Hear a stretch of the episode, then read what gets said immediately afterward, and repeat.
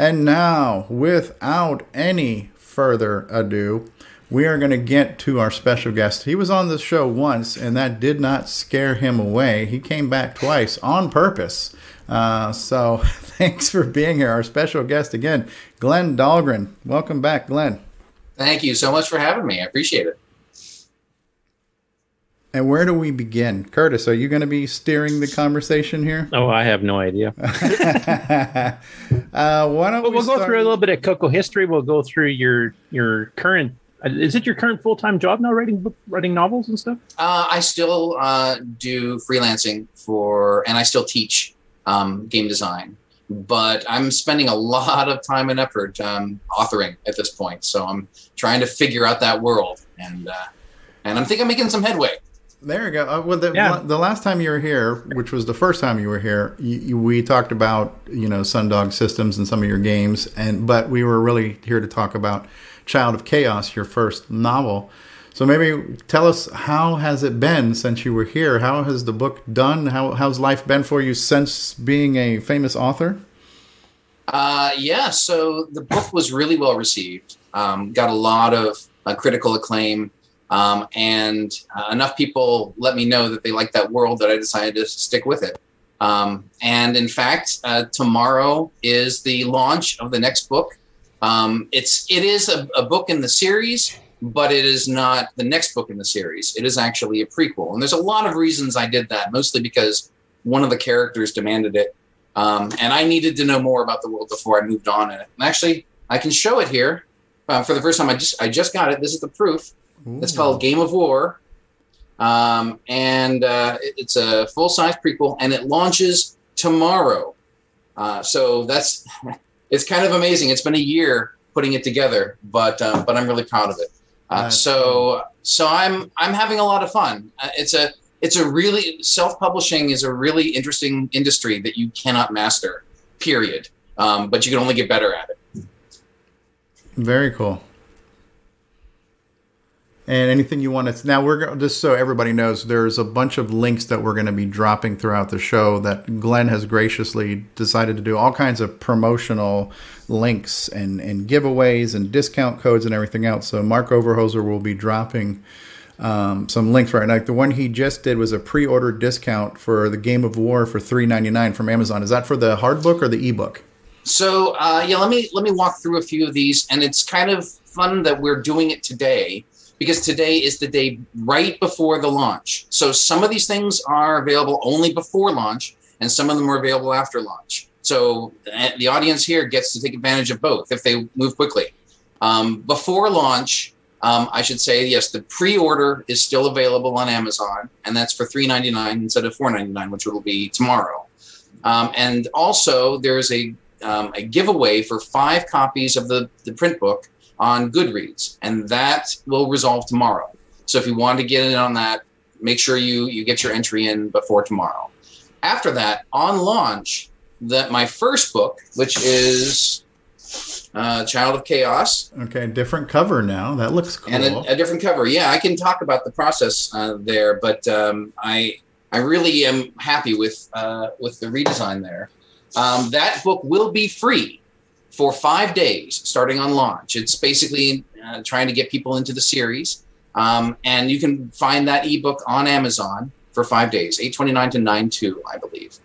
Um, also, this audience and this audience only can go to my web store and get 15% off everything, including the new release, including uh, signed versions of uh, Child of Chaos or Game of War, or even uh, I have uh, Wheel of Time up there, signed version of Wheel of Time. And there's actually a lot of interest about that because of the um, uh, the upcoming TV show, um, the Wheel of Time TV show on Amazon. Mm. And uh, there's some some interest uh, is brewing around the computer game there. I, I can't say a whole lot about what's going on there, but it's really exciting. okay. Uh, so anyway, with the with the coupon code Coco Talk, all one word, all capital letters, you can go to mysterium.blog. Um, that'll take you to the web store, and just use that coupon and get fifteen percent off anything. Awesome. Um, and uh, the audiobook is available as well on launch, which was something I didn't know if I could pull off. Um, but a lot of things came together, and I was I was able to do it. Um, I actually narrated the audiobook for Child of Chaos, and I was happy to get in there and, and do it for this one. And if I hadn't done Child of Chaos, I wouldn't have known what I needed to do in order to get it done for this one. Uh, it's it was a huge undertaking, but I'm really proud of the end result. Wow, that's that's a lot. you, you make the rest of us look so lazy, Glen. Yeah. oh, and, and and the best of the lot, I have uh, bookmarks. Oh, that is so cool. This is They so are cool. double sided. Uh, Child of Chaos on on one side and uh, Game of Oh, War on the other. I will be hitting up the we- I'll be hitting up the web store and taking Which is the thing I'm most proud of. I think the bookmarks. the bookmarks. Um, they will be going out with every order. I'm actually going to be giving them away at my first signing at Railroad Book Depot on September 11th. Uh, if anybody is in the area, in, in the Pittsburgh, California area, welcome to come. oh wow, that's kind of cool in person.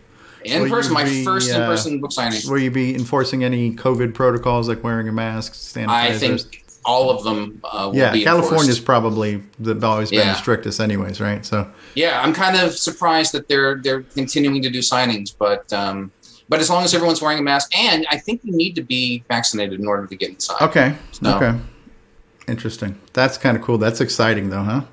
Yeah, yeah. For me, uh, it's Yeah, you didn't get to do it last time. I was I had a a launch party planned for uh, Child of Chaos in this wonderful library, double um, two levels, a, a coffee shop. I was going to have a band. I mean, it was going to be awesome, and then it all got shut down. Wow. I I got robbed. Yeah.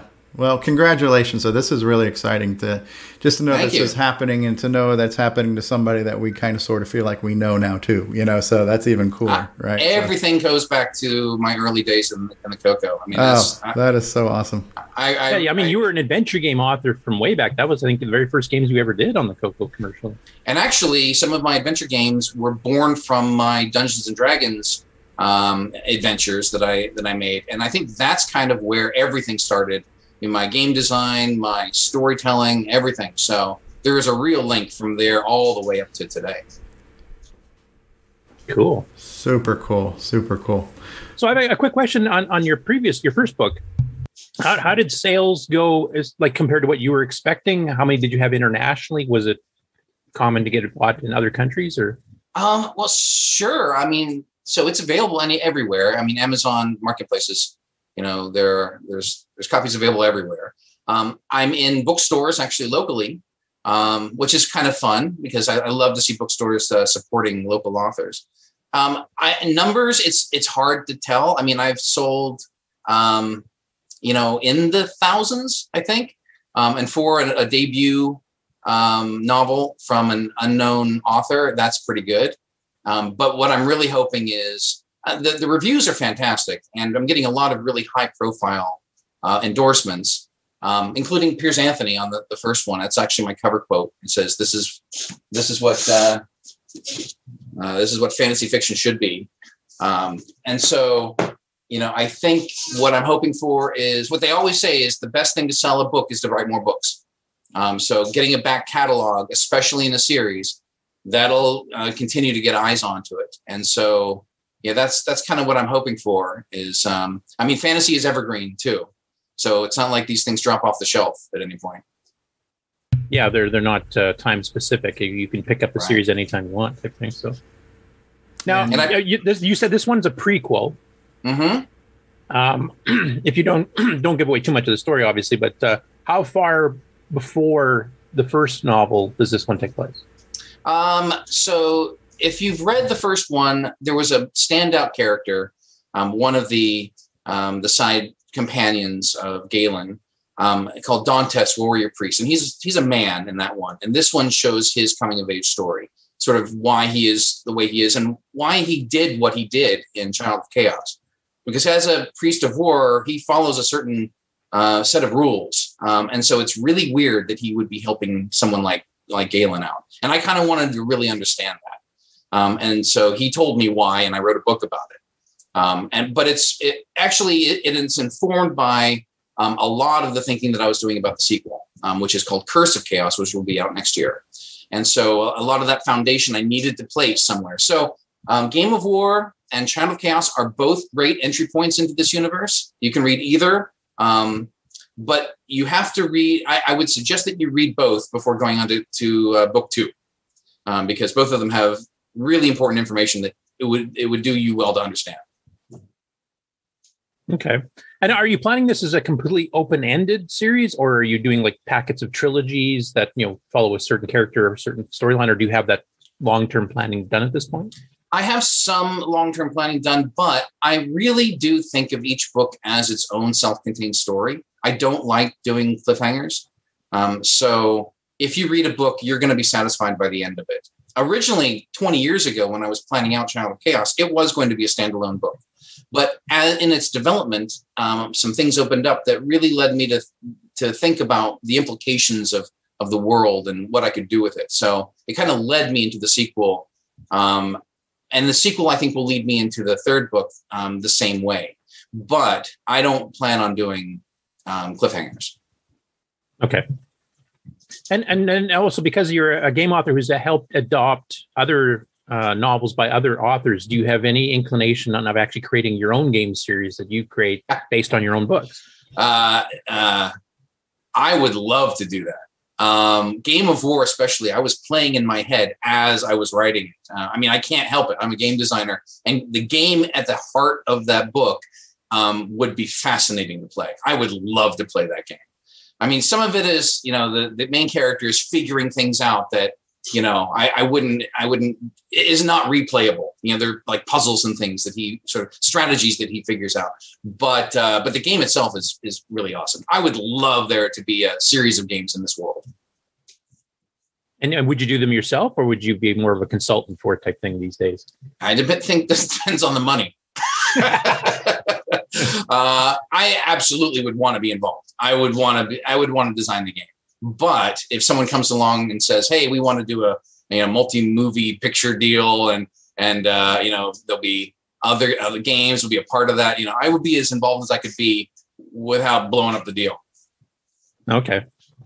And do you have like your lead characters have already got actors picked out already if there's a movie deal or? I don't. Um, I know a lot of authors do that, and I just I, I can't bring myself to do that. Uh, uh, yeah, so no, I don't have actors picked out for my my movie. so I'm wondering too, like I'm not being an author myself, but uh, do you have a, a, firm picture in your head what your characters do look like, or or is it kind of just all words and then you you can just openly interpret? No, I've got a pretty good idea of, of what they all look like. Um, I will say though, when I'm writing, I'm I'm not like Robert Jordan. I do not go. I don't have fractal descriptions you know, that just keep getting deeper and deeper and deeper. You know, I don't need, I don't feel the need to describe every detail of every scene and every character. Um, it's really important for me to know sort of what's going on with them and give you enough so that you understand where they are and, and what they're doing. But I, I really love to keep things moving. And YA, especially, um, it kind of moves at a breakneck pace. Um, kids don't, kids lose interest really quickly. Um, and I, and most people like a page turner, and so that's what I like to write. You know, things I'm not. You're not going to be sleeping through any of this book. Okay, now that's one thing we should mention actually for those who have not heard of your books before, and we do have a lot of new audience members over the last time you were here. So uh, these are basically aimed more at teenagers, but uh, obviously an adult will enjoy them just as much. Yeah, I wouldn't say that they're aimed at teenagers. I'd say that it's a YA market because I think I, I can't remember the, the stat, but 80% of YA is is uh, read by adults. When you say um, YA, that means young adult, right? For anybody, yes, that's correct. Grabbing that, yeah. yeah. So, um, so yeah, it's it it's um, it's appropriate for young adults, um, 13 and above. But uh, I would say the majority of the people who read it and enjoy it are adults. Okay, I wouldn't guess that. That's cool. Yeah, usually I think they end up buying it for their child and then reading it themselves. You, I think when you were on the first time, you mentioned it was similar to like a Harry Potter, right? Not the, not in mm-hmm. story, but as far as the audience and demographic, where Harry Potter was made for a certain age, but the adults like it too, or Harry Potter was YA before there was a YA. Okay, I think it's Harry Potter was one of the things that sort of established the genre of YA. I mean, it's YA fantasy. There's okay. you know lots of YA other stuff, but YA fantasy um, there were a lot of books that were written, I think Narnia and, and a few others, you know, so people now would consider them to be YA, even though they didn't that. Right. Cool. Cool stuff. I got I just a couple of uh, creative questions for you as you being the author and the uh, narrator. Um, what is your writing? Number one, what software do you use to write your novel? You just using like Microsoft Word, or what? Is there a specific software you use to write a novel to create? Yeah, honestly, I I use Google uh, Google, Google Docs. Docs. Oh wow! And it's and it's because I do a lot of writing sort of in weird places, and okay. so I so I do it on my iPad, cloud based. Um, and I have my Magic Keyboard, and yeah, and that's exactly why. So I can I can sit down at any keyboard and start writing, um, it, because it's all shared. Love if it. I if it was a Word doc, then I it, that, would be a little bit more difficult. To, right, I got you. No, I, I, use Google Docs to run my business on, so I get it. Um, mm-hmm. Now, when you recorded the um, the audiobook, did you do that yourself in a home studio? Did you go somewhere? Were you no, in a sound I, booth? I when when I first started recording for Child of Chaos, I had no idea what I was doing. I didn't know what the hardware I needed, I didn't know what software I needed, and I found out that I actually had a lot of it on my own. I had a Mac, mm-hmm. a Mac uh, laptop, which is exactly what you need. Um, I had a mic from my days playing in a band mm-hmm. um, way back when, and so I just needed an interface to put them together. And then I uh, found out, I like, where am I going to record this? Because it's loud everywhere. Um, I have a walk-in closet, and I, I, read an article somewhere that says if you have a closet, that's perfect because the the uh, the clothes dampen all the sound. Right. Or, or so I just it, yeah. yeah. so I just had to turn off all the air conditioners. Um, make sure that you know, everybody else you is sweat your ass off in the Absolutely. closet for a session. Okay. It was so. it, it, was really hot in there, but I couldn't okay. even have a fan on um, because I couldn't have the background noise. Um, but yeah, I just set up a mic uh, in the closet and uh, and and it worked out really well. And you and did I, this all on your own. You didn't have like a director uh, cueing you how to do things or anything else, or no. So I used to be um, a voice actor slash the voice director on okay. my video okay. Okay, so you self-directed. Yeah, yeah. So I I did it for Wheel of Time. I did it for Deathgate. You know, a bunch of games. Um, and so I'm kind of used to that. And actually, when I was thinking, I, I got auditions for um, Child of Chaos for a narrator. I got a bunch of them, and I listened to them, and I'm like, I could do that. And if I don't do that, I'm really going to kick myself because it sounds like fun. So what I did was I doubted myself enough mm-hmm. that I recorded my own audition and I sent it to a bunch of people I trust who I'd never spoken to. It was all over uh, over the internet. Did you tell them it was you? I did not. Okay, I so it was a blind the, the top, test. yes, I gave them the, the top four. One of okay. them was me, and okay. three out of four times they chose me wow. as the person they liked the most. And so, so I said, okay, I, I, can't not do it at that point. A completely impartial, non-biased decision making process. Double blind, yeah. Double blind. Yeah, and, yeah. and the, I mean, I think I have. I don't have an accent. I've got a reasonably um, good, just standard voice that you can layer a lot of stuff onto. But I think um, beyond that, there's a certain cachet for an author reading their own material. People like that. And the reason that they like that is because the, there's no one who better understands the material. Right. I know what, what those characters' intentions are. I know what my intentions are as the narrator. And so um, I'm able to express that way better. I knew it was going to take a lot to pull the kind of performance that I would want out of somebody else. Mm-hmm. So I figured I just, you know, beat up myself. Um, and I and I'll, I'll give you a, a, clue if anybody ever does this on their own. Um, give yourself permission to suck because you will the first few times you do this. Um, and also, I think every time that I recorded a line, I pretty much always took two takes. Okay. The first time I said it, I just okay, I got it out there. I knew what it was, but now I really I walked through it. Now I'm going to do it again in the way I should have said it the first time. And editing is ninety percent of the work.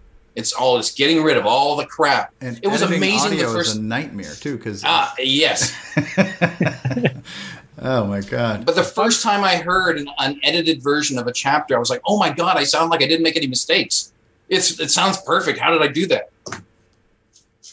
I imagine the author reading their own stuff. I mean, obviously they'd have the enthusiasm that a, a, right, a casual hired right. reader, no matter how good of an actor they are, they would not be able to quite get that built-in enthusiasm, knowing the whole universe, what's coming up, etc. So. I think the biggest challenge um, for anybody um, especially an author reading their own stuff, is just coming up with enough voices so that you have characters that don't sound like each other when they're speaking in the same uh, same time. Uh, and, uh, and, and this time I actually I have crowd sound I have crowd uh, responses and things in this one. So it was I had a lot of fun. I had a lot of fun with like you know monster noises and and god voices and things like that. Oh, uh, I, I, used a lot of effects oh. this time. Oh man, I, I did, did you have any guest audiobook, so I'm totally going to buy this. So. did you have any guest voices at all on this? Is it complete 100 percent your own? No, it's complete 100% my own. And I, I would have liked a female. I, I, wouldn't say female voices are my strong suit. Yeah. Um, but I, that, but you know, I figure this is how I approach it and how I had to approach it.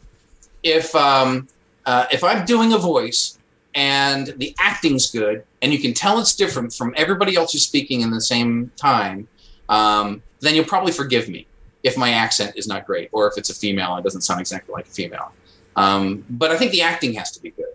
You know, otherwise you, you just get pulled out of the world.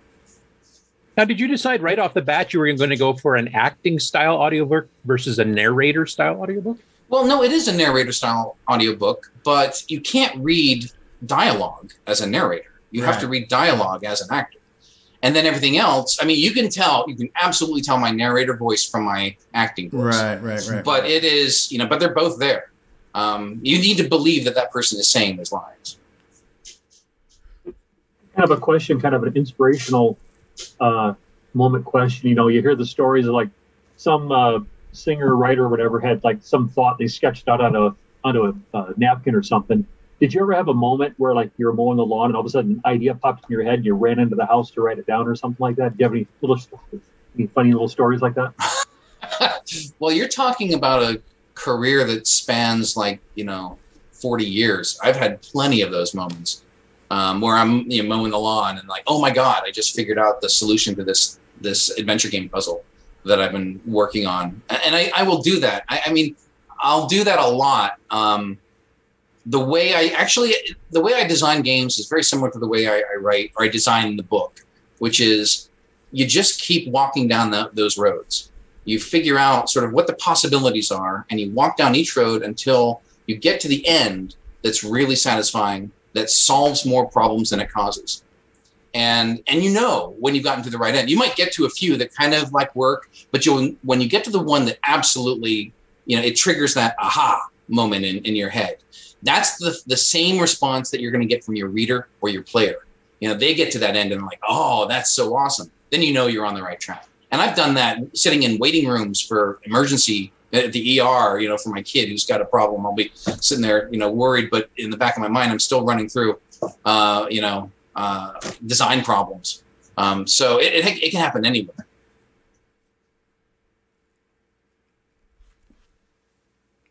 Cool. cool stuff. Cool stuff. Did that help, Brian? Yep. I was, I was just curious if you had any uh, any fun experiences as he was putting the book together where you know he might might have had a moment like that. So, but yeah. The, the other thing I would say is um, in both games and writing. So I'm not a pantser, and, and what I mean by that is I can't just sit down and write a book. I need to know where the book is going. I need to create an outline that shows me where the end is. It shows me kind of what the, the major beats are. That said, um, there has to be room for discovery. Um, and in Game of War, I made a big discovery just about how the token works of the it's the thing that blunts the longing um, of priests. How that the token of war works became sort of the the critical part of that whole book, and just thinking through that changed everything. And so um, it's now kind of the heart of the book. And um, if I hadn't been able to take advantage of that discovery, the book would be a lot worse for it. And I'm really proud of the implications of, of what happened toward you know, in the in the climax because of that stuff. So that was an aha moment, like you were mentioning earlier, type thing. Absolutely, and and it was more than one. It actually influenced, I'd say, four major scenes, and and maybe even more. It was instrumental um, in, in that book. Getting back to the audiobook for a second here, because um, you said like the, the, first one you did, you were learning everything from scratch, basically. Yep. So I'm wondering how much time did you save doing it the second time, knowing everything you learned the first time? Like, did it take a lot less time to do, or is it still a bit of a, a struggle to get everything perfect and edited right down? Or months I saved, if you can. Oh wow. That. Yeah. Um, I mean, so I had a couple of false starts when I was recording uh, that I just I had to completely redo. Um, I didn't have that the second time, but I would say that I didn't really understand. It's something kind of trivial, but I didn't understand volume leveling at all. And so some of my early stuff was soft and my later stuff was was loud.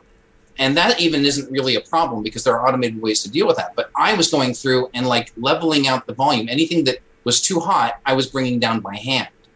And that took forever. And so this one I said, screw that. You know, let's let's figure out what limiters are. You know, let's uh, let's figure out how to automate that process. And I did, and the end result is just as good, if not maybe even a little bit better. Um, and I and it didn't take me nearly as long. We should get you to teach us that. what I, I, am still not an audio engineer. Don't get me wrong. I'm, I'm, there's, I'm far away from an audio engineer. However, getting a chapter ready for um, ACX because they have an automated filter. So they'll take a chapter and they'll check it and they'll see if it works enough so that they can go and check it by hand. And if you trip certain things, like if your median volume is below or above a certain level, they will just kick it out. And I did everything the same on every chapter and six of them failed. And so I'm like, what the hell? And I did m- my recipe, which is um, I did noise reduction, I did um, limiting, I did, um, uh, uh, and if, I can't think of the, the whole recipe, but I did all those things and still I had problems. And so I had to add another thing to that recipe. It's just step after step after step in this particular order. And if you do all those things, then you'll get something that they like. Cool.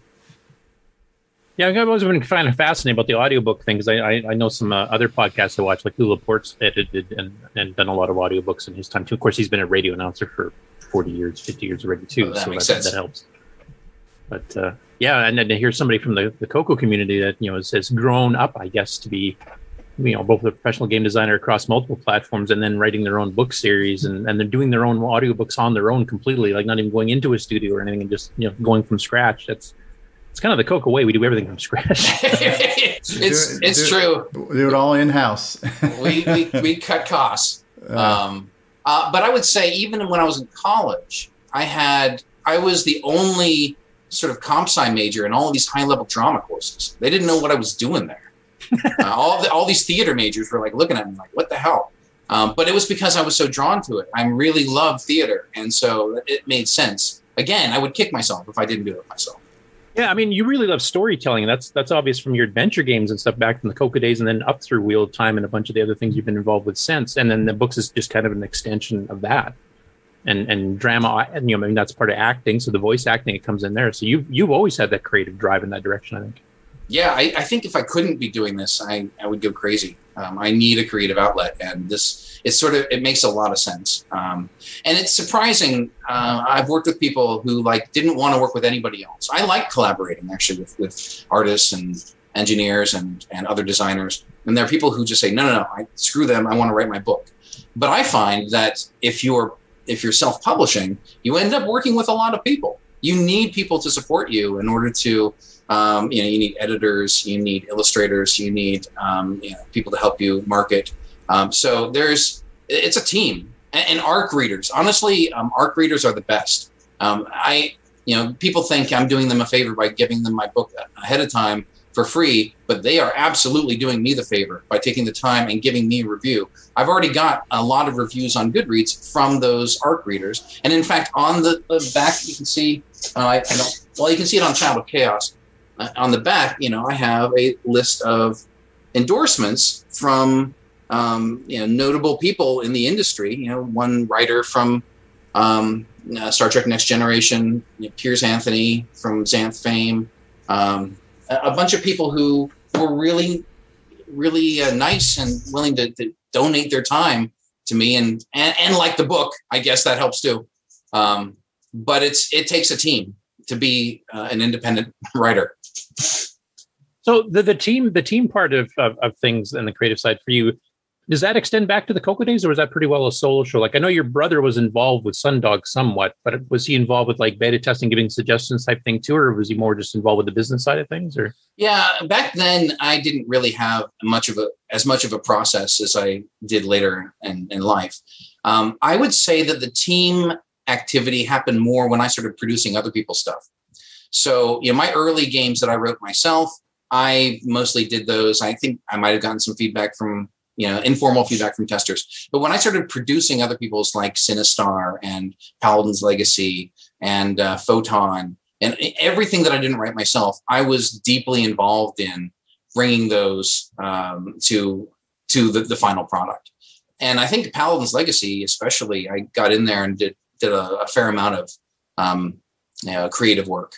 So I, I was really happy. That kind of actually set the stage for me being able to do that at Legend Entertainment. When you know, being a creative director, that's mostly what you're doing is working with other people to to make the product better. So you you kind of become a guide for the programming team that's actually doing the the actual game itself. You kind of like give them suggestions, or do you you kind of help them plot it right from the beginning and then just kind of make sure they steer in that direction? Or? Yeah, so I'm the one that designs the requirements. You know, when I'm being a, a game director, so I'm the one that goes to the engineers and said, "Okay, here's the document, and here's what we need to achieve." But then it becomes a matter of priorities, um, and that's really what game development is all about because you only have a certain amount of time, and so you need to figure out what is the most important thing. And as a game designer, you want to do everything. You want to do, you know, to the moon and back, uh, all the features. And so you need to figure out if you're a good game designer, which ones are the most important. What was the critical core of the game that you need to develop? And then you do more if you have time and resources.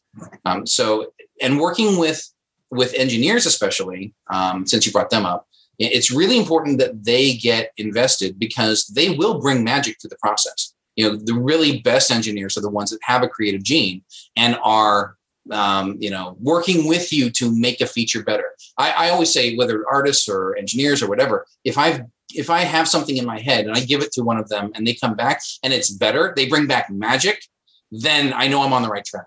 You know, if it's better than what I ever thought, then that's wonderful. I love working with people like that. Um, I, I, I, I love being sort of the origin, the, the guy directing the vision, but I don't really have a born here mentality. So if someone comes up with something great, you know, I'm the first guy to jump on board. Okay, that's cool. Yeah, because I mean, you, you especially in larger projects like they have nowadays, where you have teams of like dozens and dozens of people with you know uh, musicians and everything else. Hundreds, hundreds, yeah, yeah, if not thousands. I think some of the depending it's basically on the, Hollywood movie, you know, production at this point. Absolutely. But but having everybody in that team, even if it's you know the hardcore programmer, having like you said a creative gene where they actually can contribute to the creativity of the game versus just you know I can actually code this and in, in whatever. it almost doesn't work unless they unless they have that because it takes it requires something of an engineer, especially like a lead engineer. They have to want be so invested in the game that they are willing to get in there and do what's necessary to make it happen. Because game design or game development is hard uh, it's it's a miracle whenever one gets shipped. You don't realize, you know, the the stuff that didn't work when you're playing a game. Yeah, the users only see the end result, so they don't have right. much of a deal. That's why I like stuff like Nick Marentes is one of our guest panelists here. Of course, he's developing Coco games to this day and still does. But he does these blogs, and a lot of the blogs I've seen on, on you know, especially on retro systems, has basically been I've technically figured out how to do a stack blast to do this. You know, it's kind of the technical side. Whereas Nick's blogs are basically on the creativity of the game. Like he'll show some ideas that, you know, four blog postings later, he's completely scrapped it. He's onto something else because it didn't quite work out what he wanted it to. And I that's, imagine you're doing a lot of the same. Yeah, that's very common. And actually, if you go to um, mysterium.blog, I have write ups of a lot of the games that I've developed, uh, postmortems, where I tell you all the crap that went wrong. That's why they're interesting readings because they are here's the disaster here, here's the disaster for this one, here's why we almost didn't ship this one. And some of them are just i mean there's like villains in them. You know there's, there's drama in in development game development. Now do you plan on doing a similar blog style thing about the book writing process? Because that's another area where you could you know I, I took these characters down the certain road and that didn't work and i had to completely revamp. And you kind of mentioned that you've had a few of those moments. Um, is that something uh, you want to i think i probably will when there are more fans uh, for them, and there are there's more interest in those. I tend to write little behind the scenes of certain aspects. So, like I wrote a little behind the scenes of the audiobook uh, for Child of Chaos.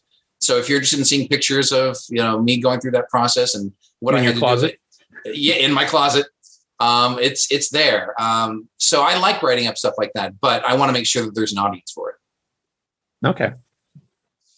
That's a, it's a fascinating process. I mean, I've, I've been trying to write a game and I haven't written games since the early 80s and basic type thing. I've been trying to do one just kind of as a basic nine showcase. And I, I, I don't really have the mentality that I remember having as a kid being able to do it. So it's a lot harder than I was expecting. Yeah, I was actually worried when I was younger. I had unbridled uh, energy and enthusiasm, and you know, a million ideas. And as you get older, a lot of that energy uh, kind of tamps down a little bit. But it turns out that this age is actually the perfect age for um, for author for writing books. It's like you know you're still creative and you've got the the uh, uh, momentum, um, the perseverance to get through a book. Um, so I'm I'm I'm actually glad I was able to write two because that means I can write more. Because the first one took me 20 years, and this one took me nine months. So that's a pretty good speed increase. that is, yeah. I'm hoping I'm hoping to continue that. Um, you said that you're uh, teaching. You're, you're, currently teaching game design. Mm-hmm. Do you bring any of your Sundog games into the classroom as a back reference for for, for them, or or is game development advanced so far that it's just it's not relevant? Well, so my class is about game design, not game development. So okay. I, I, don't really talk about. Um, I don't. They don't code anything. You know, okay. we are actually we make paper prototypes and we play games and analyze the the underlying um, uh, cores of those games, the inner loops, um, and and so it's more about figuring, getting them to be able to have the critical skills to design their own product and then communicate that to somebody else. A large part of being a game director, uh, creative director, is being able to communicate your vision. Because if you can't explain to an artist or um, an engineer or you know musician or whatever what it is you're trying to accomplish and get them on board then they will never give you what you want. So communication is a huge part of that. Okay. Okay. Go ahead brian. You Thank had you. another question? No no i was just kind of curious if he if he's brought in in the past forward and was able to incorporate that into his teaching. But it's kind of a but as you explained there, the class is driven in a different direction. It's not the development there. So I think I've shown covers of some of my Coco stuff. I have like in the first first day, I show a lot of the games that I've worked on and stuff. I think I, I, have referenced uh, stuff because when I talk about sort of where computers have come from and where they're going, um, because we're all the way up to like you know VR now. Yeah, I de- I absolutely talk about my origins in the Coco. I mean, that's what started me out on everything. Yeah, and then speaking of Coco stuff, I've got a few Coco related questions here that I kind of wrote down a little bit ahead of time here. So when when you started, you originally were publishing through other companies. You did uh, some through like Mark Data Products. You did uh, some through Prickly Pear, like the Hall of the King series, etc.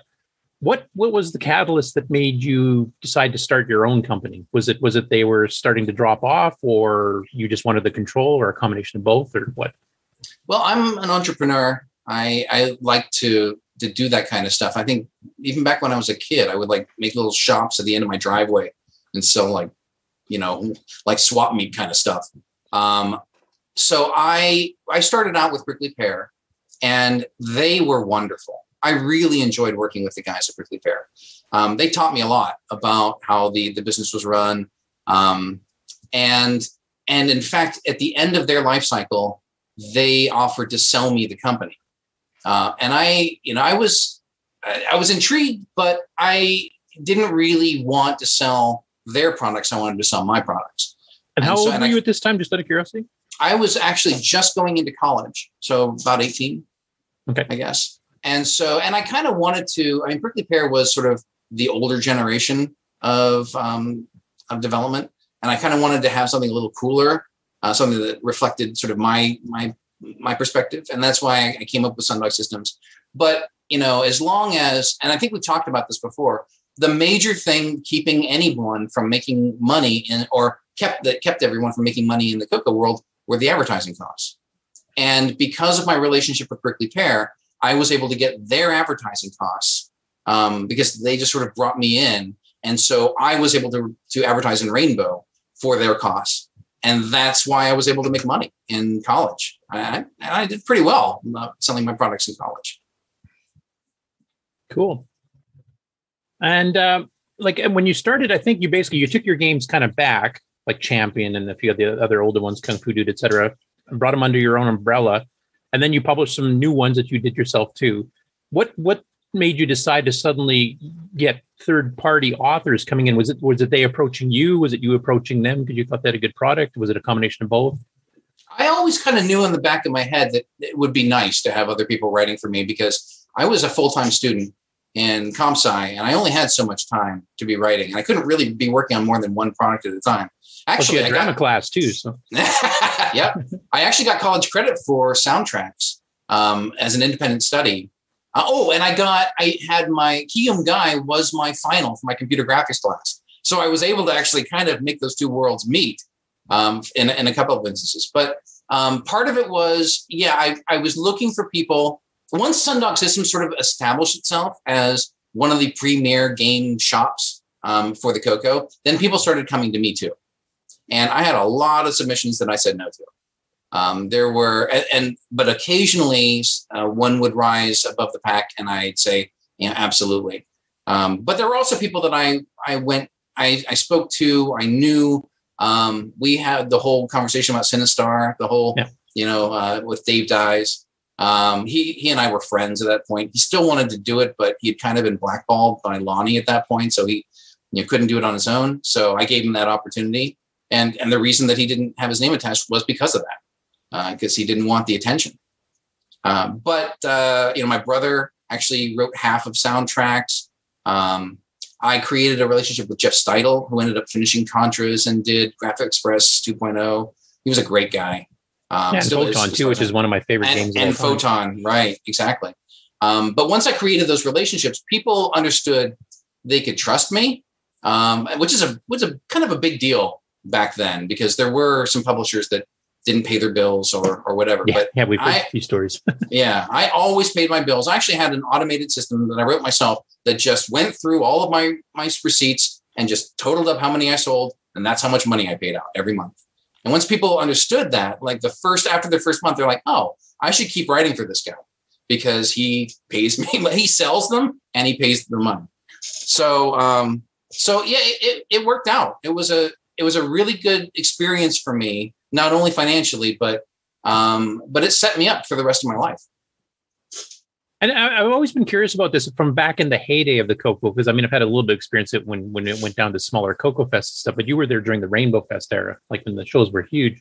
Right. How much of a juice to sales did you get at the shows, especially if you revealed a new product, and how long did that last when you were doing the mail order after the fact?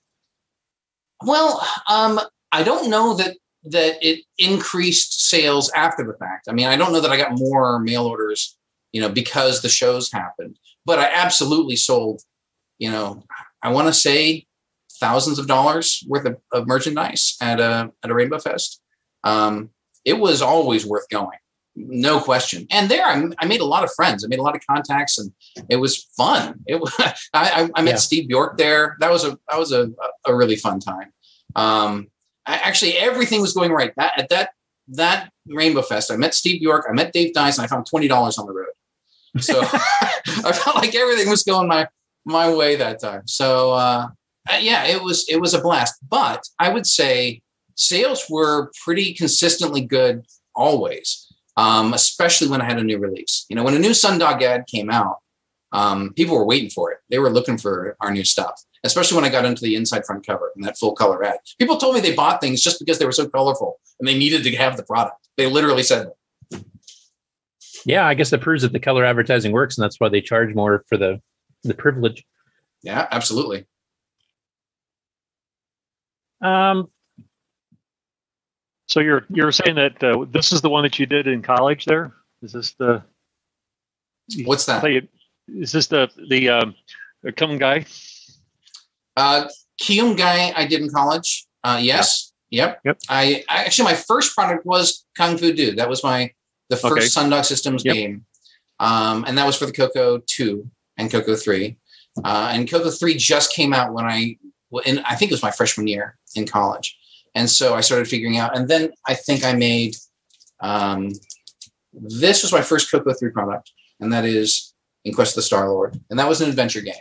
And my my roots were definitely in adventure games, but I also had a real love of those fighting games, the martial arts fighting games. And that's why I kept coming back to them, kept trying to kept trying to make my uh, uh, my the model of those better and better and better. I did Warrior King, um, and then I did Kyum-Gai. Kiyum Gai was definitely better because of of what I learned from Warrior King.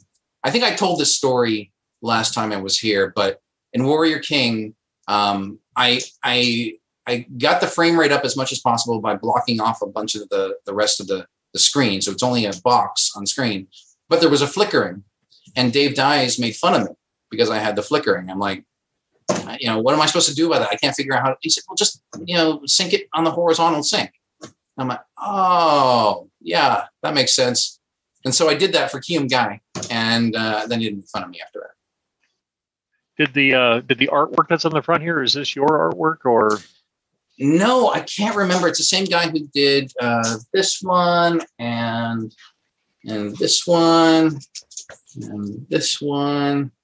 Um, and I can't remember the name of the guy, but he was a guy in Pittsburgh who lived down the street. I mean, he was an artist. He was a professional artist, and he charged me fifty bucks per picture. And so I just I had him do everything. I mean, I was a kid at the time. I was a high school kid, and I was having this. I was I was directing art. I was just going to ask you, uh, what was your very first Coco game published? That was Hall of the King one. Hall of the For King what- one. Actually, do I? I think I have that here. And how old were you when when you when you published that with Hall- Prickly Pear? Hall of the King one. Um, I I was 16, I think. Um, I, I only had like a couple of other games before that that were that won some programming contests, and they were adventure games. Um, Demon Cross, I think, was my first game. Oh no, Beyond the Silver Pane was my first game, and then Demon Cross. Beyond the Silver Pane was just me trying to code something based on a, a little choose your own adventure module that I had. I just and I thought, hey, this this could work in BASIC, and so I wrote it out on a typewriter. I didn't have a computer. I just wrote something in BASIC, and then I tried. I went to a department store, and they had an Atari 400, and I tried typing it in on in the On a 400? Um, I think so. Yeah. Oh God, I wouldn't want to type anything on that. um, and I never got through it. Uh, eventually, I did code it for the Coco though, but it was you know someone it was someone else's intellectual property, so I couldn't sell it or anything. But that was my first my first uh, coding experience. And that was your first taste of it, like uh, writing your own adventure game. Well, not Right. writing the, the plot, etc., but you know, writing the actual Yeah. code. Yeah, I was just I was fascinated. I was fascinated ever since Adventure. You know, Colossal Cave. When I first started playing that, I was like, oh my god, this changes everything. So, as far as the timeline goes, when you when you created Sundog, you, you were already in college when you were starting it, or were you still in the tail end of high school when Sundog kind of got started? I think Sundog was in my head when I was in in uh, high school, but I didn't actually launch it until I got to college. And I, I I put a lot of things in place to make that happen. I I um I mean, so I knew I was going to launch it with a new game. I knew I was going to launch it with um, with my sort of ad, the ad done, and um, you know all, everything in place with Rainbow. So um, I don't remember if I started thinking about it when I hit college, but I'm pretty sure I was already in motion at that point.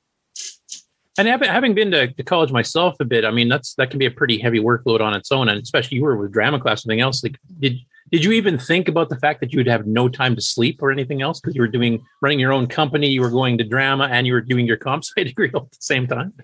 Uh, no, I, I loved it.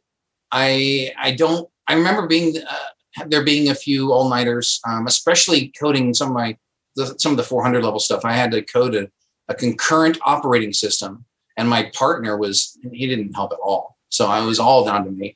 Um, and I remember not getting any sleep for pretty much a week.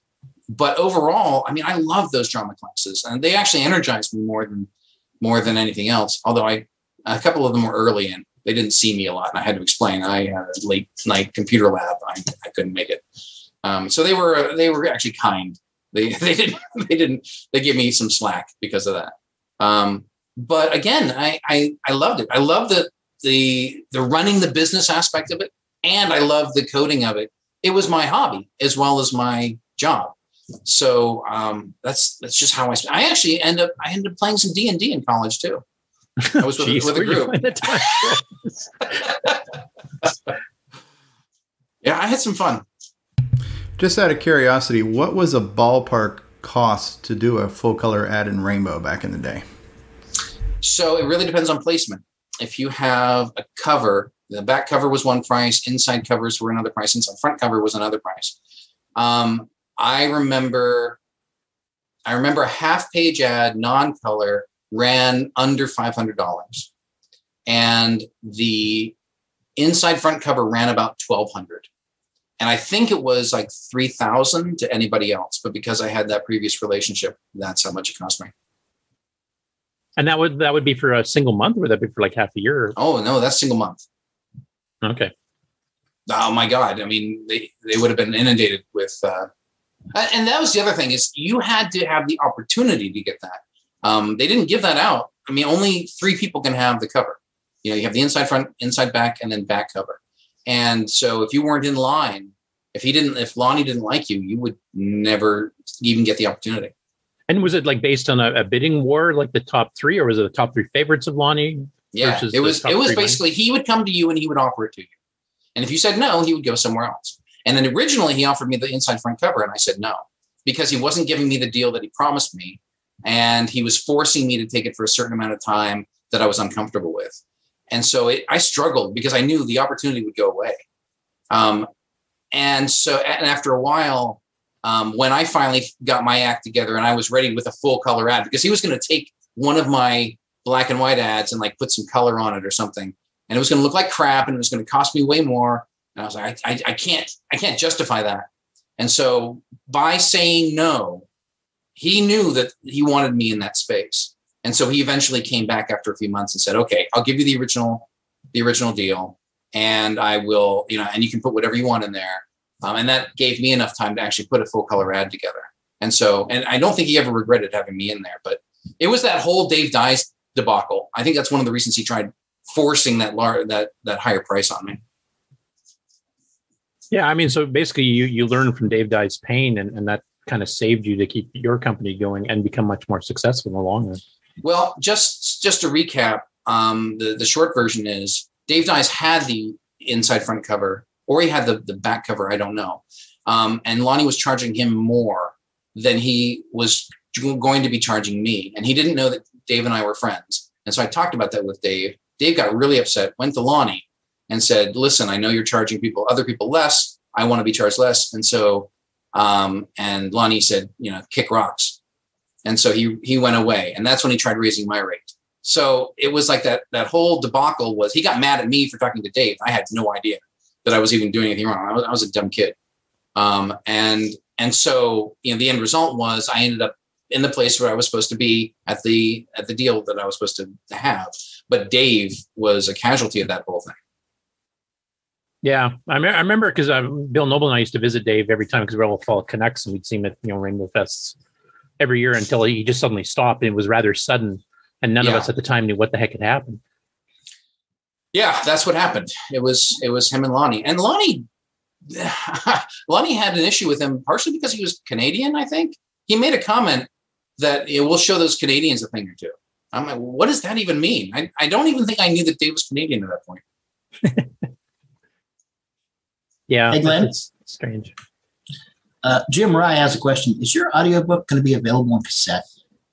On cassette. Are audiobooks available on cassette? Traditionally, they have been. Really? That's kind, that's I mean, kind of so- retro humor, though. Um, I, I could put it on a cassette for you, maybe. um, I mean, it's in, it's through ACX, and ACX. One of the reasons I went through them, and it's an it's an exclusive through ACX, which is Audible. Um, they're owned by Amazon, but they give two different royalty sets. Um, either you are making, I think it's forty percent, um, or you're making twenty percent. If you don't go with them exclusively, it's twenty percent. And since they command most of the market, which Amazon does, and know, KDP does as well, it's like it kind of they've made it, they've incentivized you to the point where it kind of makes sense to go ahead and do an exclusive. So I don't think that they offer cassette. Um, wish I wish they did for people who have it, but most people just download it through their phone. Yeah, I'd imagine that's probably the easiest way for. There's no Actually, cost the- distribution, basically. Right, right. And they Yeah. just stream it. Before And so the they- internet, you used to be able to buy audiobooks on cassette and CDs and stuff like that. I, I remember Yeah. buying audiobooks on a you know a big thick stack of CDs you needed to get through uh, an unabridged audiobook. So yeah, Yeah, absolutely. Yeah, I think I actually I think I listened to like a um, one of the Dragon Lance books on tape. Books on tape was a thing. yeah, it actually was. Yeah, Cool. Yeah, it's nice having you on here just to go and kind of go over the old stories and even you know some of your relationships with other published software authors at the time. Like you said, you were a friend with Dave Dyes and stuff. did you get those kind of relationships later on when you were moved to the PC market, where you would have friends in the industry that you guys would like play ideas off each other type thing, even if you're at rival companies, or were the companies getting so big you were so busy concentrating with your own team that you didn't really get a chance to mingle? No, honestly, um, I would say it was way more intense um, in the PC uh, arena. Um, there's a thing called Game Designers uh, Conference uh, or Game Game Development Conference at this point, GDC. And when I first started making games, like uh, I have these to show too, so uh, like uh, you know Deathgate and Wheel of Time.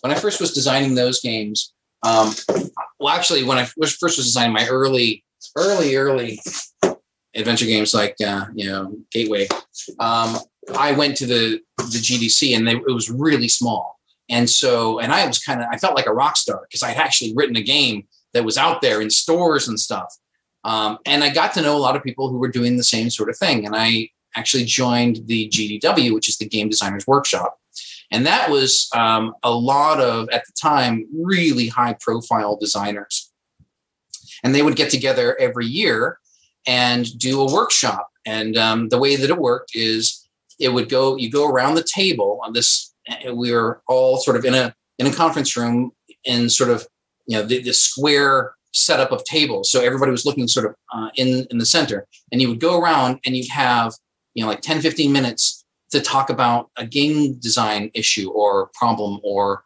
even just topic and then you'd get all of these really high level you know like um, warren spector was there and, and um, um, I, I, mean, I, I I can't think of all the names that were there, but some of the, the biggest games that you've played were sitting at that table, and we would you could just grill them on issues that you had for game development and design. And so I remember um, being really intimidated by all these people the first couple of times I went.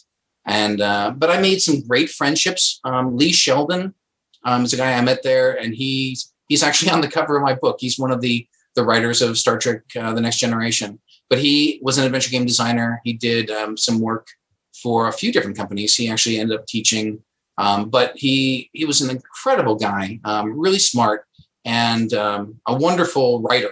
So I I spoke with him, and he and I would go um, party crawling at GDC every year. That, that was a lot of fun. So yeah, uh, I, I'd say early on in the PC industry, it wasn't huge and you knew a lot of the major players. Um, Cliff Bleszinski, the guy who um, was in charge of Gears of War and um, Unreal, the Unreal series, um, and a bunch of other stuff. And he has a quote in my book. You know, I keep, I still keep in touch with him. Uh, Tom Hall, one of the, the, the designers of Doom, I got a quote from him from my, my book, and I still keep in touch with him. He actually lives nearby in uh, uh, in in California. So I plan on having a beer with him sometime. and uh, as far as your, your you've got the uh, launch and you've actually got an actual launch and actual bookstore coming up this time, which you weren't able to do last time. Are you planning on taking that around a bit of tour if, if things kind of clear up with COVID wise, or you know, cross my fingers. I set my signing up before the Delta hit and turned into ninety four percent of the cases that are out there. Um, I don't know. I absolutely want to. I mean, one of the reasons I decided to write is because I wanted to connect with readers. I wanted to actually, I said, um, I started out with a small press and they, and that ended up being a mistake, but I wanted to be published. I figured that's better than being an independent author and, and self publishing. So I was with a small press. And when COVID started hitting, they said, uh, we're not going to do paper books anymore. It just doesn't make any business sense. We're only going to do ebooks. And and I realized, you know, I didn't get into the into writing books just to make money. If I did that, I was doing the wrong thing. Um, I did it because I wanted to tell stories and I wanted to make a book that I could hold in my hand and that I could sign and hand to somebody else who really, really wanted to read it. And I could see it on store shelves, see it on bookshelves. You can't do any of that with ebooks. Ebooks it turns into just a business and i was not i was not down for that. So that's when i severed my relationship with a small press and decided to do it all on my own. Again it was kind of like getting into the audiobook. There was so much to learn that and i'm still learning uh, especially about marketing marketing in indie publishing is tough because there's so many people that you have to distinguish yourself from. Actually, a question on the on the physically publishing your own books there, because I know when you were on last time, you were just getting the hardcover version ready for your first novel. Um, how has sales been for you percentage wise between hardcover versus softcover? Like I, I assume the collectors are the ones buying the hardcover, softcover is the more casual reader. So mm-hmm. is it a, a, much bigger balance towards the softcover or? So I would say that most people buy the ebook um, just from sheer numbers.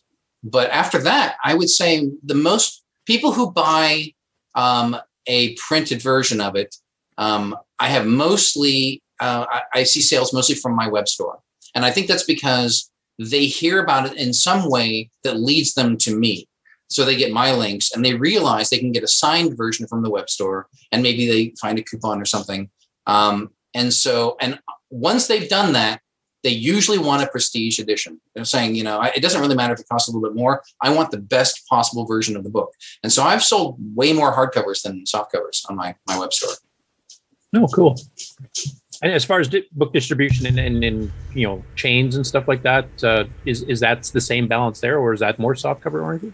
So uh, definitely more soft cover, um, no question. And I don't think I have a strong distribution chain. Um, Amazon has a an extended reach to sell books, but I see like maybe a dollar if they sell a, a, a, a paperback somewhere. Um, so I have not been pushing people to go through them. What I have done is actually go to individual retailers and say, I will supply you books. So I have author copies and I put them onto those shelves. and with the exception of like maybe two stores, um, they've all wanted soft copies. They, they don't want the hardcovers. Okay. I got two questions for you before I forget. So, number one, it, on your 15% off code, could we request a hard copy and request an autographed hard copy on that site?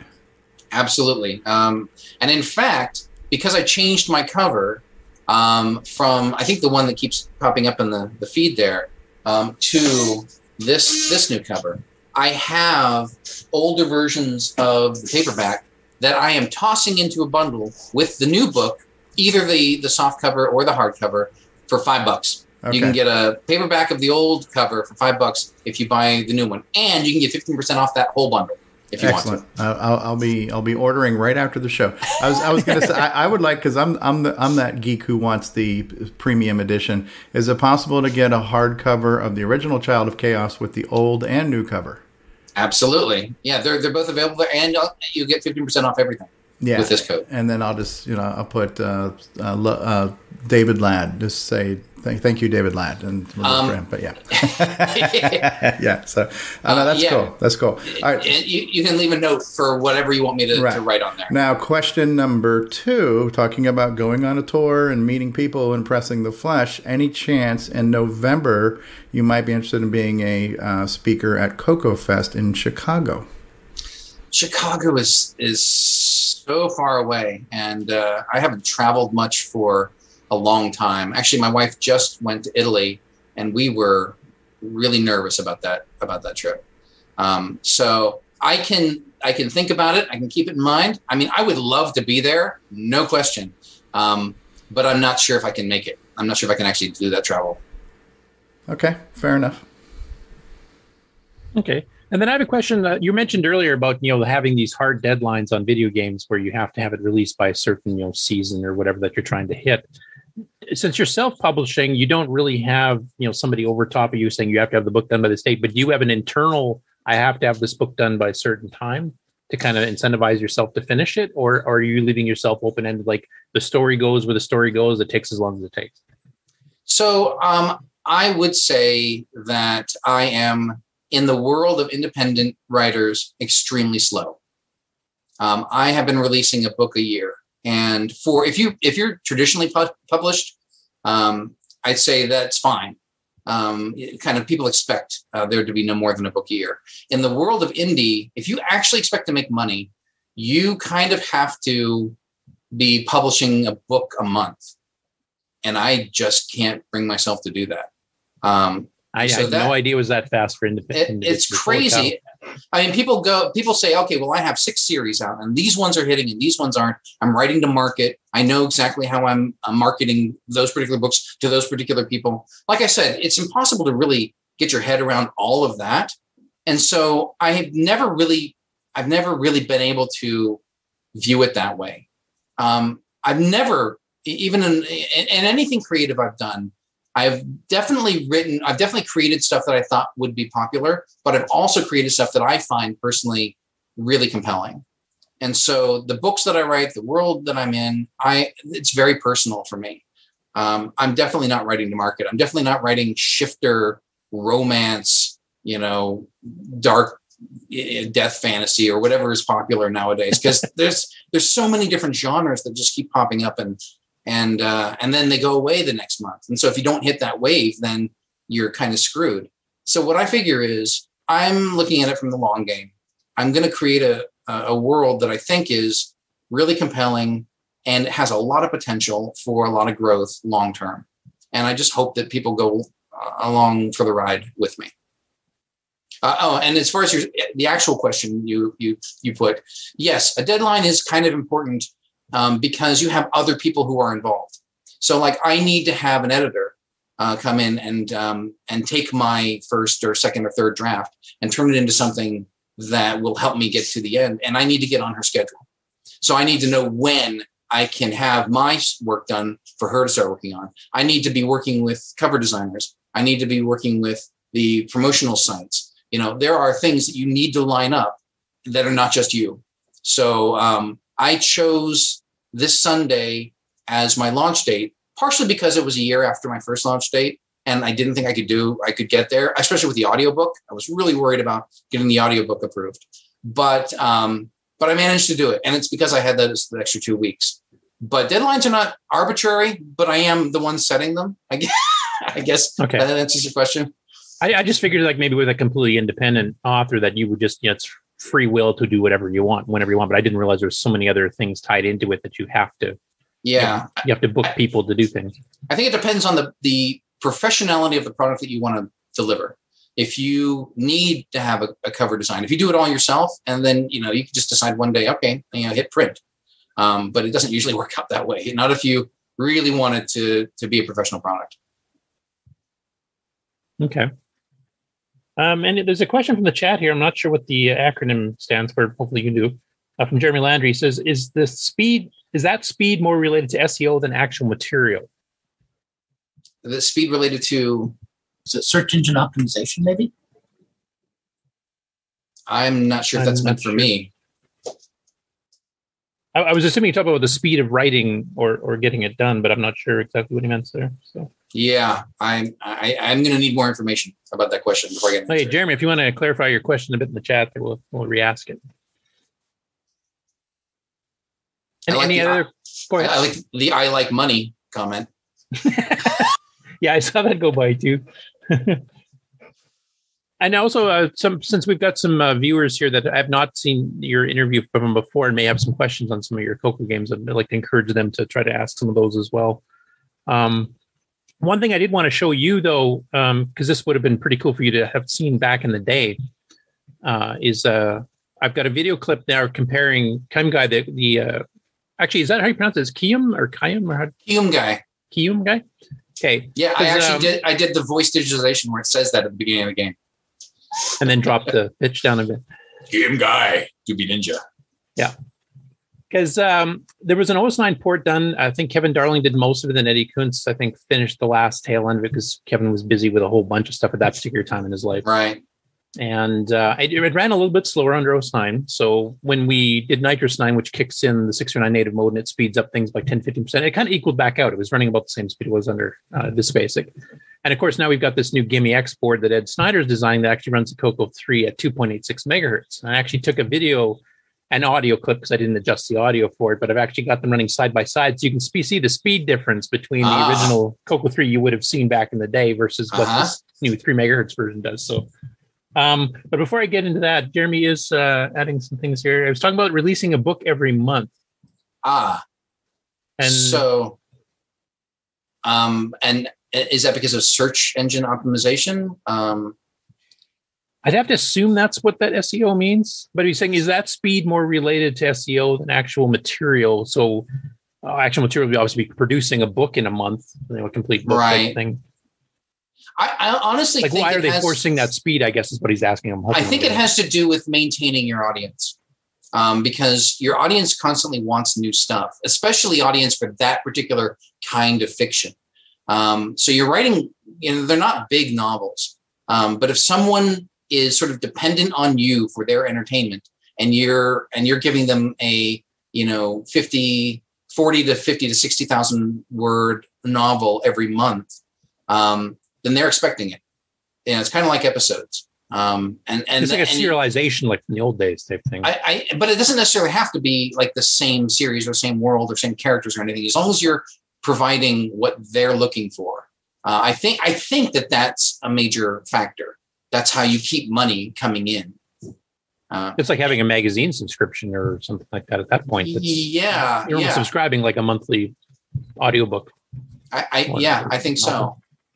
Um, there's a whole uh, Facebook group called um, 30 Books to 50K that talks just about this. It's all about the business of of being an independent author and making money. And they say you need 30 books to get to $50,000 a year.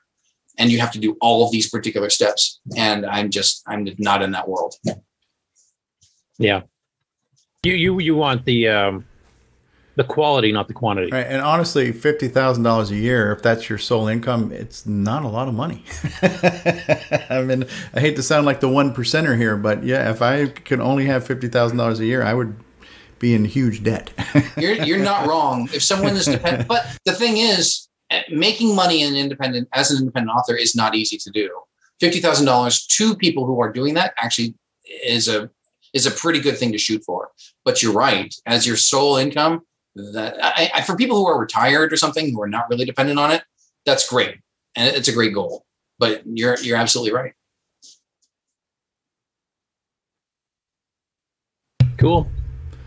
Well, I- I'll throw my little demo on here, maybe, or just Yeah, I want to see it. You're going to share? So I'm going to stop sharing then, Curtis. And I was just going to say, too, I was going to open the floor to the audience and to the panel for any Coco specific questions before I'm not sure we're getting close to wrapping up. I want to make sure people uh, who specifically wanted to know about the Coco past that you get those questions out there in the chat or from the panel. Um, Yeah, and during this little uh, video demo, it'd be a good time for you guys to kind of get them written down and send them to us in the chat here, or, or write them down and get ready to ask on the panel. you're so just a little bit of a preamble. You're uh, able to like- share whenever ready there, Curtis. Yeah. So I've got the uh, the original Coco 3 on the left, which is a standard 2 megahertz version of it. I started the sound, like obviously I don't want to play them together at the same time because it just becomes a schmozzy mess of sound.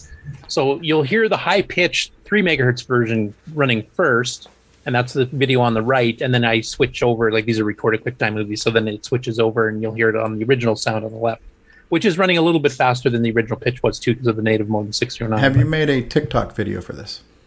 No, I don't do TikTok. So I'm just going to sure the volume's a little bit here.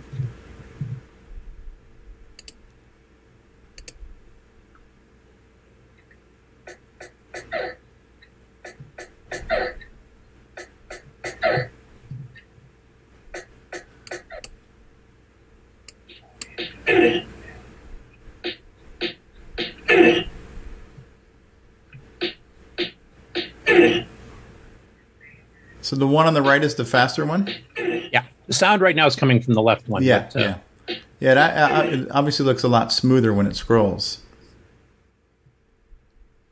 yeah. And this one wasn't frame locked in the old 09 version, so you can actually kind of get an idea of speed here. But especially like at the beginning, you can definitely see the scrolling Right. speed and the kicking speed and everything else. So, and it sounds like Smurf Ninja.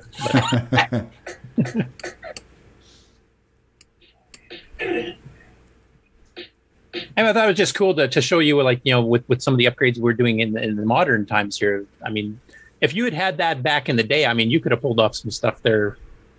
I'm sure you you probably had a few projects you wanted to do and just weren't, it wasn't capable of it at the time, but that might have been the, Yeah, I look back at the frame rate of the original game and I'm like, oh my god, how how how is this playable? Yeah, the, the funny thing is, is, as some of us have gotten older, now it's too fast, even with the slow rate. You know, our reflexes aren't up to that anymore. So, right. That's, that's the nice thing about adventure games, I guess, because it doesn't matter what age you are, you you do it at your own pace. You can sit on a screen and think, you know, how am I going to solve this puzzle here? What do I have to pick up and manipulate or whatever? It's So it- true. It's Although- age non-centric, whereas arcade games, wow. although I look back, I mean, you compare something like In Quest of the Star Lord to something like Deathgate, and I mean, the design evolved a lot too because my thinking did. So it wasn't the hardware that stopped me; it was.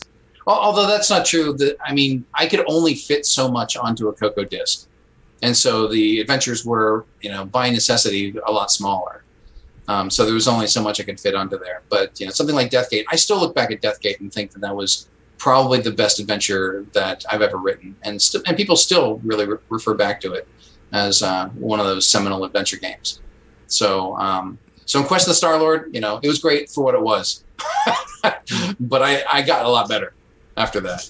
Yeah, and I remember what a seminal one that was because that was one of the earliest. I think Computerware might have had one before you as far as a full color Coco three level adventure game uh, with with full Right. graphics, etc. There was uh, actually was a Xanth one I think was a little bit before you from Computerware. I'm trying to remember who did it. Scott Oh, something. oh, yeah, I, I Because he, he learned to use palettes, so he's making like lightning flash and stuff. So I did that too. Yep. Yeah, yeah. well, we were all learning at that time. I mean, there were so many capabilities. There wasn't just we had more color that takes a lot more RAM and is slower, but you had palette. You, you do special animations that you never would have dreamed of doing before. So. A- absolutely, yeah. We do I'm have sure a few questions. We have a few questions from the live chat. So David Lord wants to know what assembler did you use? So I used Phantasm, um, which was um, Roland Knight's assembler, and I was actually going to market that. I was going to put together a package and and get that uh, sell that. Um, but he was not as uh, as um, involved. He kind of sort of said, "Fine, you know, I made it, and and I don't want anything more to do with it." And I didn't feel comfortable selling it without support. Um, but it was awesome, and it was so fast. It was really, really fast. I loved it. It's every. It's the one they used that Dave Dies used on all the, the Diecom products, and I used it on all mine after he he gave it to me. Uh, and then Paul Thayer, who's a, a modern uh, Coco 3 game designer, he says it looks like a lot of your sprites um, were compiled for speed. Said, for example, for example, Kyum-Gai and Warrior King. Um, what tools did you use to draw and compile your sprites? Um, I wrote my own sprite compiler. Um, it might have even been in BASIC. Um, it would just strip through all the, the graphic data. I think to draw them, I used either. I think I used CocoMax. I think that's what I did most of my graphics in. Cool. Using Coco tools to do your Coco stuff. I didn't have anything else at the time. Yeah. Nowadays, people are pulling stuff off the internet and writing a writing a utility to convert that into a Coco image f- format, and then just you know feeding it all in, which is great for speed of production. But Yeah. there's something for hand drawing all your pixels. You know. I, I remember when I was when I was assembling a uh, a game, I'd have to like make a change, especially when I was trying to debug. I'd make a change, and then I'd have to go off and do something else while it assembled, and then I would come back and see if it worked. You know, after like having a sandwich or something, and uh, and and sometimes it took forever to debug to find a bug doing it that way. But know, we had no choice. That's what we did in the Coco days.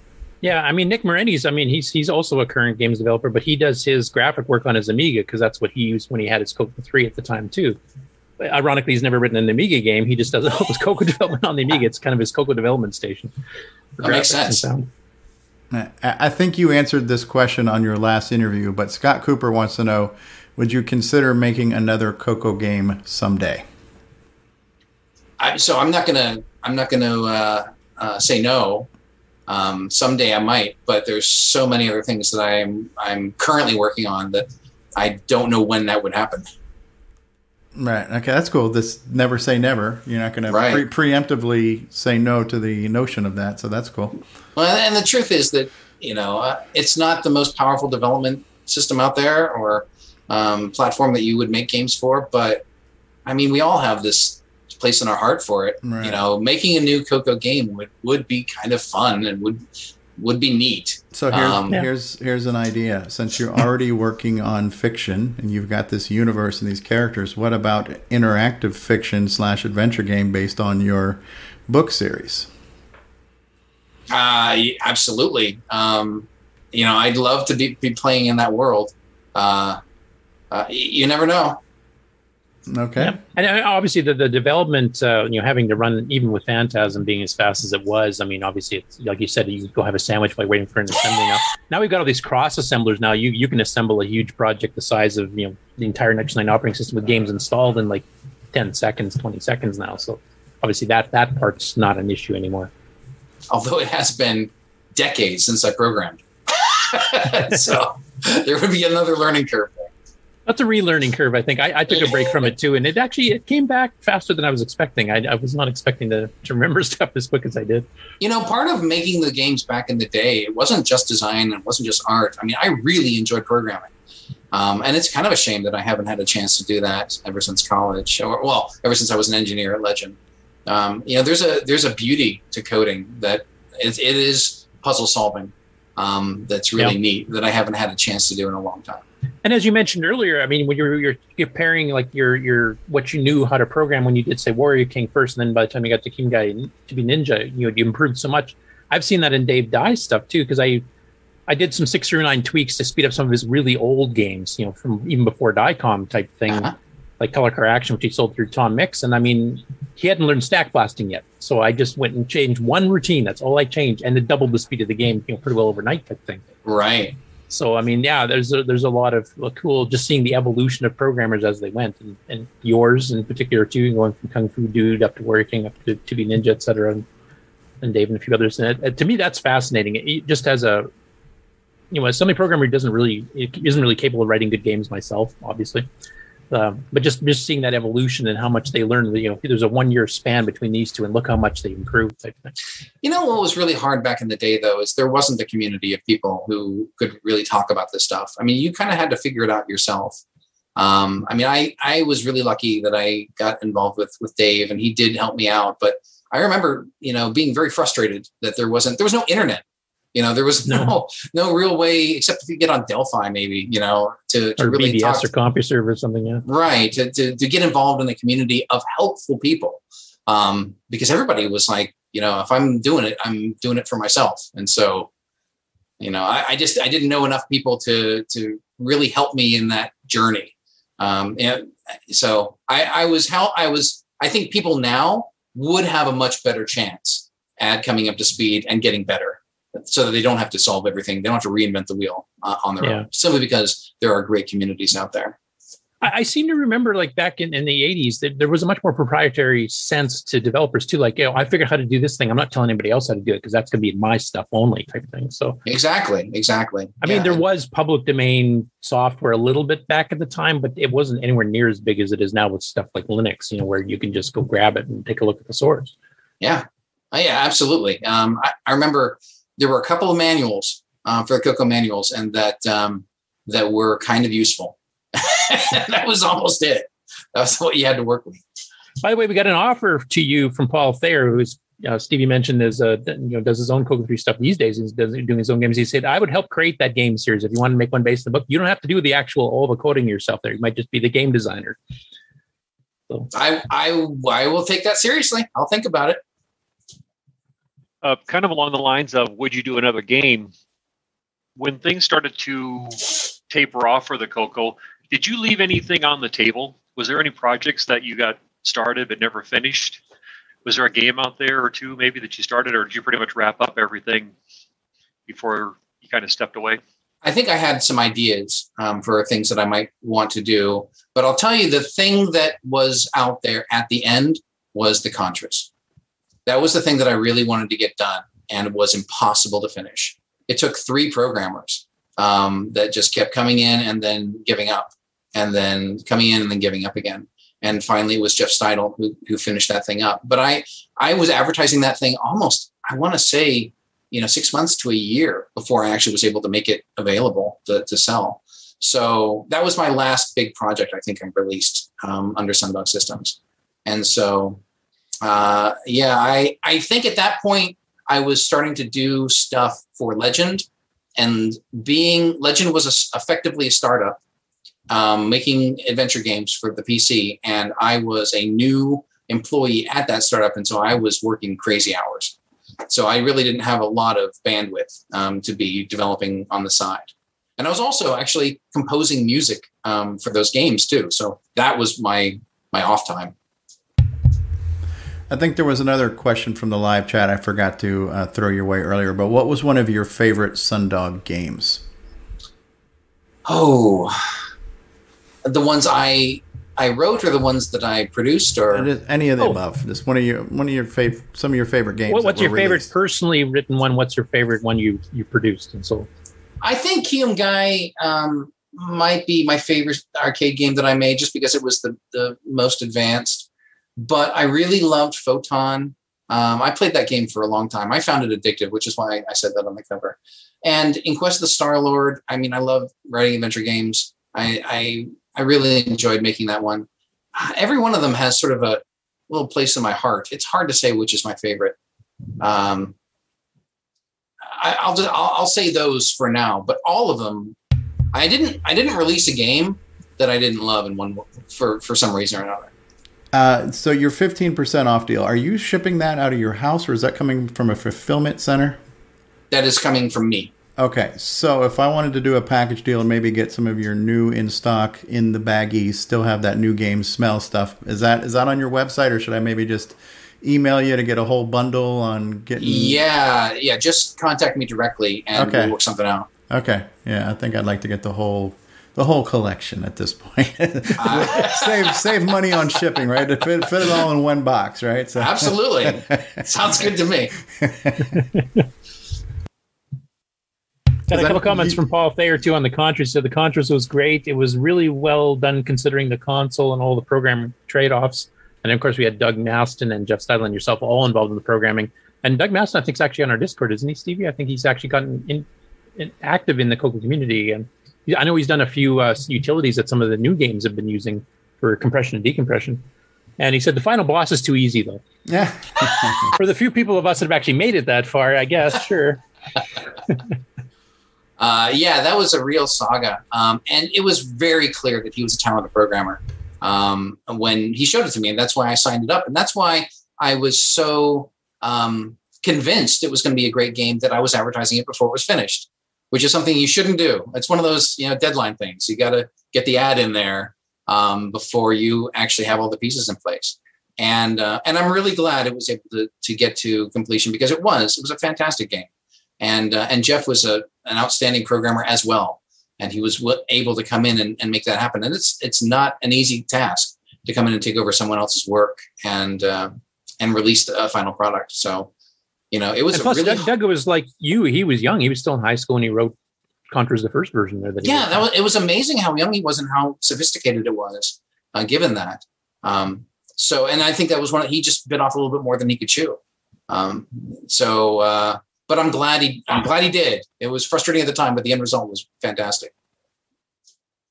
Yeah, agreed. There's still a few bugs in the two player mode, but as Jeff explained in his blog there, he said I didn't have a second guy to try it with, so I couldn't test any of that stuff. So it was very much a one man show back then. Yep. I have no further questions, Your Honor. Yeah, uh, uh, Paul Thayer is asking, do you still talk to Jeff? Oh no, I haven't. I haven't spoken to Jeff in a long, long time. I think I saw him at a a Coco Fest at one point, um, where he was doing a a talk on the Graph Express 2.0, but that was way long ago. And, and Doug Masten, have you been in contact with him? Because I know he kind of saw your previous interview. I don't know if he ever got in contact with you, but no, that that is the last contact I've had with Doug. I was really surprised to see him pop up there last time, but that, that was really great. Yeah, I'm gonna have to try to reach out to him and try to like we've been organizing so many interviews lately uh, where we actually have to you know schedule them now instead of just you know, winging them. But I'm gonna have to see if I can get Doug on, just give kind of his side of the story and you know developing Contras as a teenager in high school type thing. Yeah, yeah, it was it was rough for him. I remember talking him through that and uh, and just wondering, is this gonna happen? That's cool. Well, definitely thank you for your time, uh, Glen. Thank you for all you have done in the past and all you continue to do to create great content for people to enjoy. And um, I'm definitely going to be hitting. I'm going to be using my coupon code, so I'll be uh, I'll be hitting you up for a big order.